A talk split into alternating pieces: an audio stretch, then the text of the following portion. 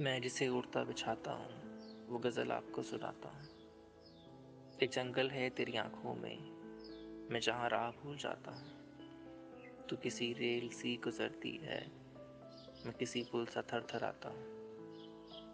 हर तरफ़ एतराज़ होता है, अगर मैं रोशनी में आता हूँ।